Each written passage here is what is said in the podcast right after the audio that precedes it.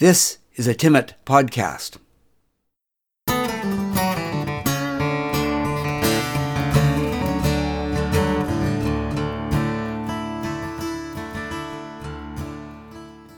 This podcast is part of the series On the Marge. The title of this episode is Planting Bridges. Planting Bridges. My wife is a gardener in the family. I'm the engineer. Mara became quite impatient with me the year I tried to set up a work breakdown structure and a schedule for our garden. She said I could no more engineer a garden than she could plant a bridge. I agreed with her at the time, but now I've changed my mind. Whitehorse is a city of volunteers. Everyone helps out with something. I volunteer at the Guild Community Theatre, either in the box office or as a bartender. Mara volunteers with the Yukon Quest dog sled race and the Yukon River Quest canoe race. These are all fun, but none of them is as rewarding as bridge building. Every year, students across Yukon build bridges out of wooden coffee stir sticks, dental floss, and glue. Then on the second Saturday of April, all the bridges come together in a school gym to be tested to see how much weight they can support before breaking. In each of several categories, the lightest bridge that can support the greatest weight is the winner. It's all quite exciting, with young bridge builders and proud parents packing the bleachers, and the instant slow motion replays of the collapsing bridges showing on the big screen. The bridge building competition is sponsored by Engineers Yukon. Because I'm a professional engineer, I get to be one of the organizers of the event and one of the testers with safety goggles and steel toe boots, adding weights to the bucket under each bridge until it collapses. But the best part comes before the competition, as engineers fan out to the schools to talk to the students about engineering in general and the stresses and strains involved in bridge construction in particular. Last year, we received an email from Erica, one of the teachers in Old Crow. She wanted to know if we could send an engineer to her school to talk about bridge building. Old Crow students had never participated in the bridge building competition before and had never had an engineer come to their school. Their village is the only community in Yukon without road access. The only way there is an $800 round trip plane ticket from Whitehorse. An engineer visit would take at least two nights and three days, given the flight schedules. We have many engineers who visit schools in Whitehorse and the surrounding communities every year. But nobody wanted to, or could, go to Old Crow in the period between Christmas and the bridge building competition. I volunteered to see what I could do. It took six weeks to figure everything out. My boss at Yukon Highways and Public Works said he would cover my time so I wouldn't have to take vacation.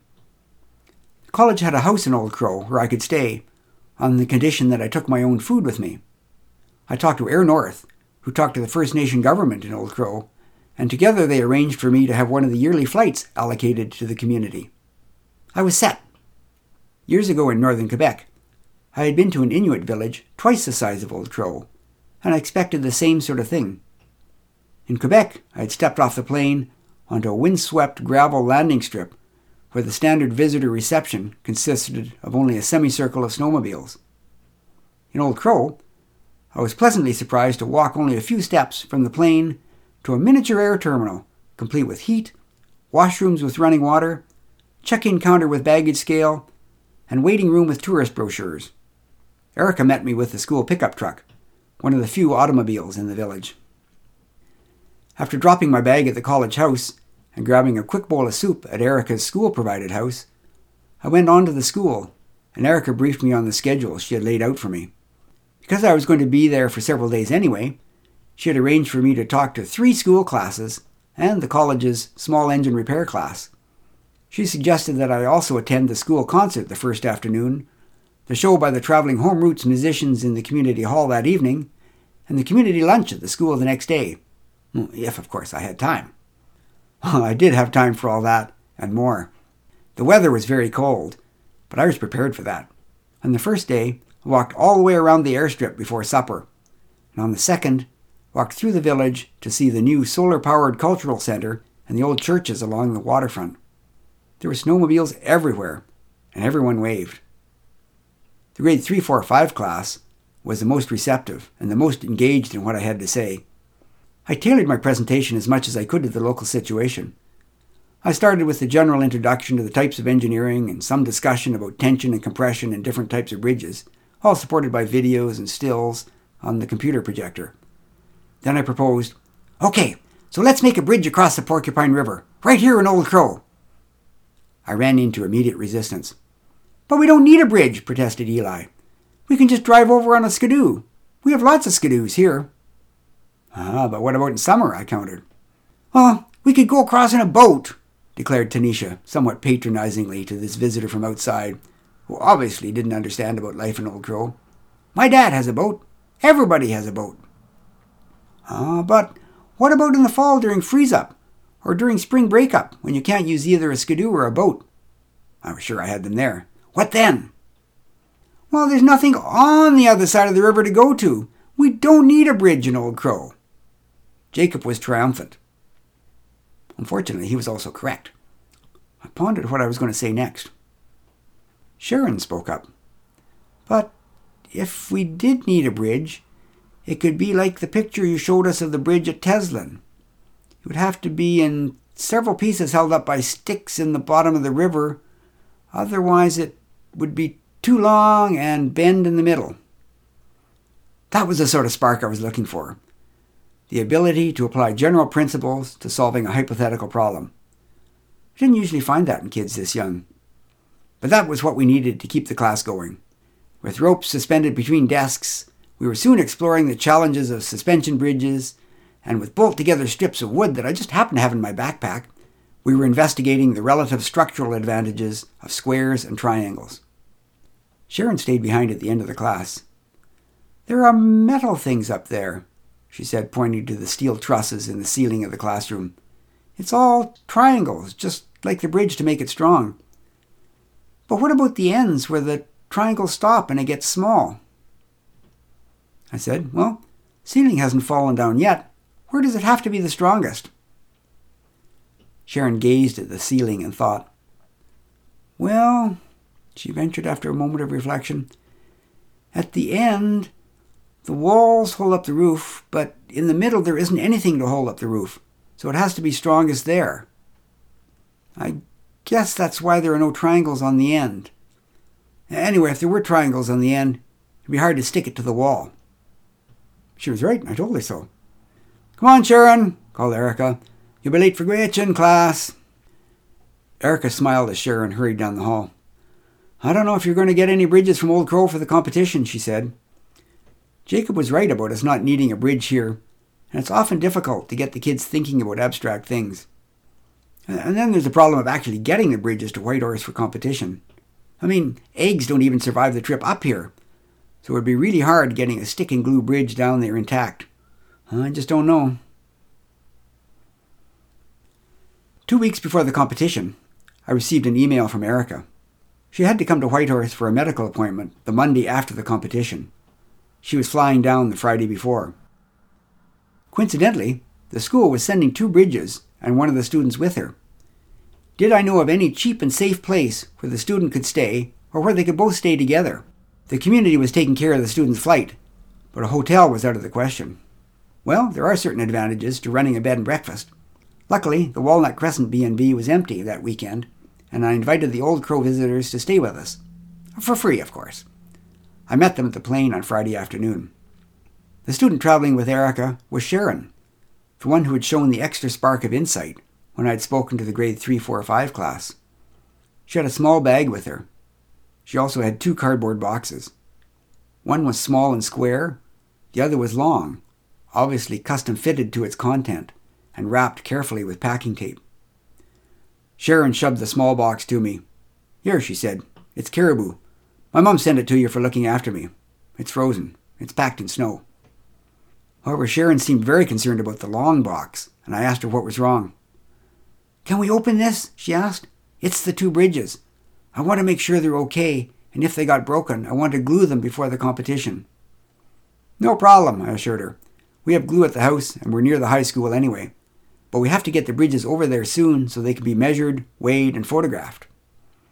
When we got to the house and I had introduced Erica and Sharon to my wife Mara and my daughter Alex, Sharon asked impatiently, Can we open the bridges now? uh, maybe we should do it outside because it'll be messy. Sharon was quite relieved once we got the box open and confirmed that the bridges were intact. They had been carefully packed in sawdust so they wouldn't move. But that wasn't the surprising part. Who made these bridges? I asked, amazed. They were of two completely different designs, and the workmanship was meticulous. The dental floss was tied neatly and precisely, and each stick was trimmed and glued with obvious care. No, not care, artistry. Mm, I did, said Sharon shyly. Both of them? I asked. Yeah, replied Sharon, pointing to the one of quite conventional design. This was the first one. It's like the bridge at Teslin, but only one section. It's got all the triangles to make it strong above the flat part where the cars drive. And when the weight goes on it, those parts above will squish together. But it, it's hard to make the sticks hold together with glue when they're being squished together, even with dental floss. That's why I made the other bridge. I'd seen many bridges in the competition, like Sharon's first bridge. Sharon was right. Even though the Teslin Bridge is strong, its steel members are held together with bolts or rivets that resist the shear force caused by the compression, much better than glue on the adjoining faces. That type of bridge always failed spectacularly in the competition, in a cloud of powdered glue and flying sticks. Tell me about the second bridge, I said. Sharon looked at Erica and then back at me. When when you were at our school, she said hesitantly, you said the score got higher if the bridge is strong, but got lower if the bridge is heavy. So I figured that dental floss is lighter than sticks and stronger than sticks when you pull on it. I made this bridge with triangles of dental floss under the bridge and only a couple of sticks to make it strong. When the weight goes on the bridge, the dental floss will pull. I think that will be stronger and better than hoping sticks don't come unglued when they push together like on the other bridge. And this one is lighter. Sharon seemed exhausted by her explanation. But she was right. The dental floss, connected at each end of the bridge and stretched over the minimal frame below the center, would be under tension when the bridge flexed under load. That's a great design, I said with admiration. Are you sure? Asked Sharon nervously. There weren't any bridges like this in the pictures you showed us, like in Teslin or Carcross. That's because the bridges I showed you weren't made of sticks, glue, and floss, I replied. And your bridges are very well made. They're beautiful, exclaimed Mara. Sharon said nothing, so Erica pitched in. Oh, they do a lot of beadwork in Old Crow. Yeah, said Sharon modestly. My auntie is showing me how. I sort of tied the dental floss in the same way. How long did it take you to make the bridges? asked my daughter Alex. I could see that she was impressed by the older girl's work. Well, I actually made another bridge where I tried out different things, said Sharon. You know, like how to make the dental floss stick to the sticks and not pull off, and how to glue the sticks so they're not bumpy, that sort of thing.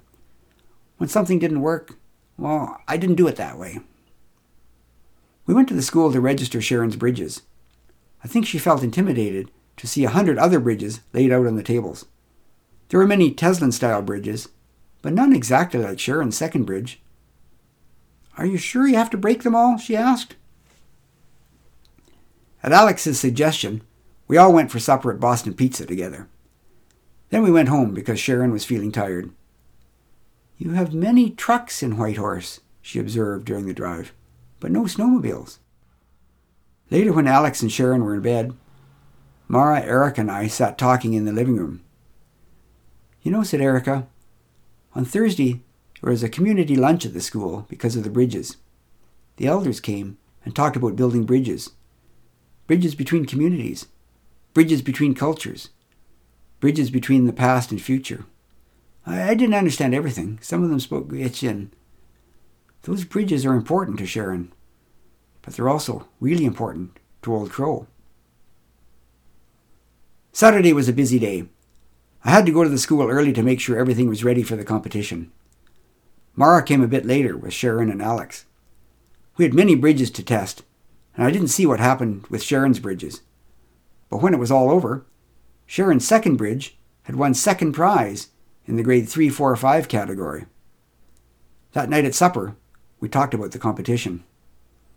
When they played back my second bridge in slow motion on the big screen, said Sharon, I could see that it was strong in the middle, but it broke at one end where it was sitting on the filing cabinet. I didn't expect that. I think I know how to fix that in the bridge I'm going to make next year. Because Sharon wasn't flying back to Old Crow until Tuesday, I asked her if there was anything special she wanted to do or see. Do you have any bridges around here? she asked hesitantly. I've never seen a real bridge. How far is Teslin? So on Sunday, while Erica went off to visit some friends in town, Mara, Alex, Sharon, and I hopped into the car and headed down the Alaska Highway for an engineering tour of bridges. We inspected the Lewes River Bridge and the one at Teslin, and on the way back, examined the bridges at Tagish and Carcross. They're all so different, said Sharon. But I don't think any of them would be good for the competition if you made them out of sticks and glue. Alex wasn't all that interested. The ice cream is better in Carmacks than in Teslin, she declared that evening at supper. What, do they have a bridge at Carmacks? asked Sharon. I don't know, I guess so, replied Alex. So asked Mara, Are you going to be a civil engineer and make bridges when you grow up? No, replied Sharon. Bridges aren't that useful in Old Crow. She turned to me. When you talked to our class, you talked about other kinds of engineers. You said there was one kind of engineer who who, who looked after the land. Yes, environmental engineer, I said.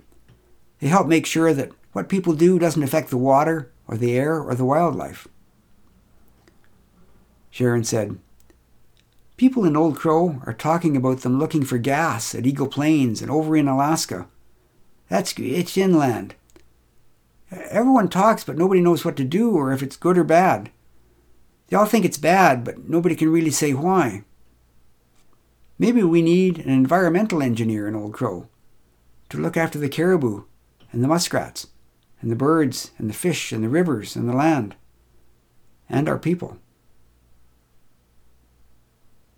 I received an email from Erica the next week. Chuck, thanks ever so much for sending the PDF of the Yukon News front page. The picture of Sharon holding her bridge was great. I didn't even know they'd taken her photo. I printed out a few copies for the latest community lunch. The elders were back and talked about Sharon's trip to Whitehorse. One of them held up the newspaper front page and told everyone that Sharon had showed that kids from Old Crow could do anything they wanted if they set their minds to it. And then Sharon got up and told how she'd seen real bridges, not just one, but many. The kids all want to make bridges now, and I had to order more sticks. After the community lunch, Eli's dad took me aside and wanted to know if I thought it would be possible to make a zip line across the river instead of a bridge. The whole village is bridge crazy. All except Sharon. She's been using the computer here in the classroom after school to read up on environmental engineering on the internet. She really appreciated you setting things up for her with that environmental company on the Monday before we flew back to Old Crow. Apparently, they spent the whole day doing graphs about fish and she wanted to know about fracking the other day. Turns out she knows more about it than I do. Anyway, I thought you'd like to know what you started here. Come back next year. Cheers, Erica. So bridges are kind of like seeds in a garden. You plant them, and sometimes you get something wonderful. This has been a Timmit podcast in a series called on the Marge. The instrumental intro and exit are courtesy of Kate Weeks. If you would like more of these podcasts, check out the podcast website at timmit.ca slash podcasts. That's T I M M I T dot C A slash podcasts.